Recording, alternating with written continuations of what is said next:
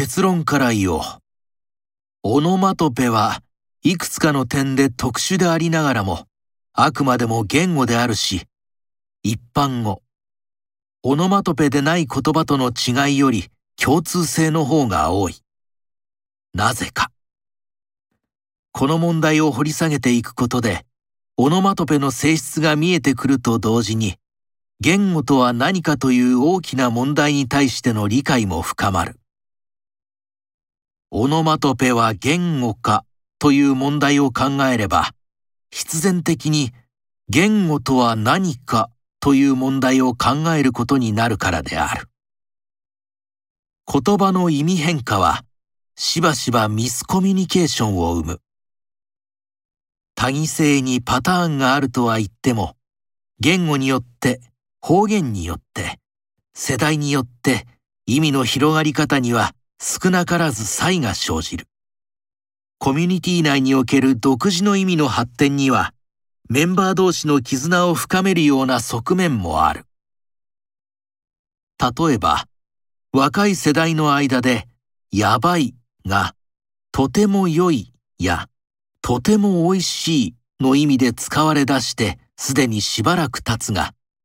使い慣れていない話者には、良い意味なのか悪い意味なのかわからず、解釈に当惑するだろう。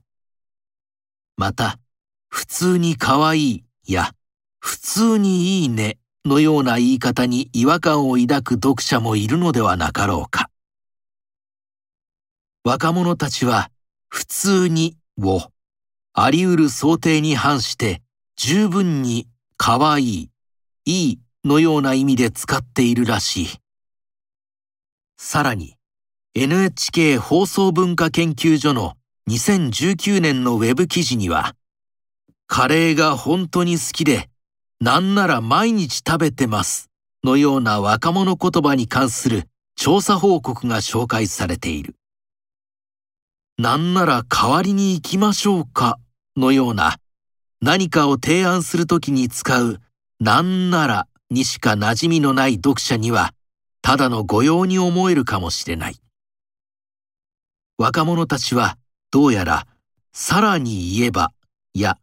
下手をするとのようなニュアンスを意図しているらしい。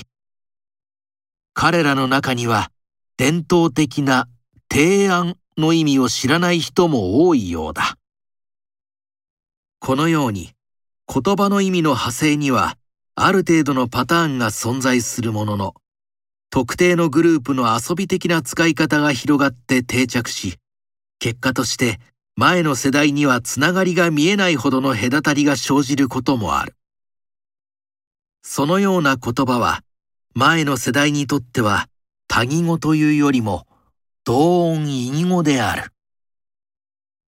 このような時代の変化に伴う意味の変容はオノマトペにも見られる。サクッと済ませる、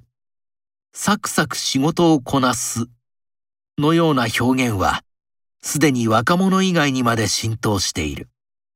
一方、毛がわさわさした犬や草がわさわさしてきたという表現は比較的新しいようである。20世紀初頭にはわさわさはそわそわに似た落ち着きのなさを表したという。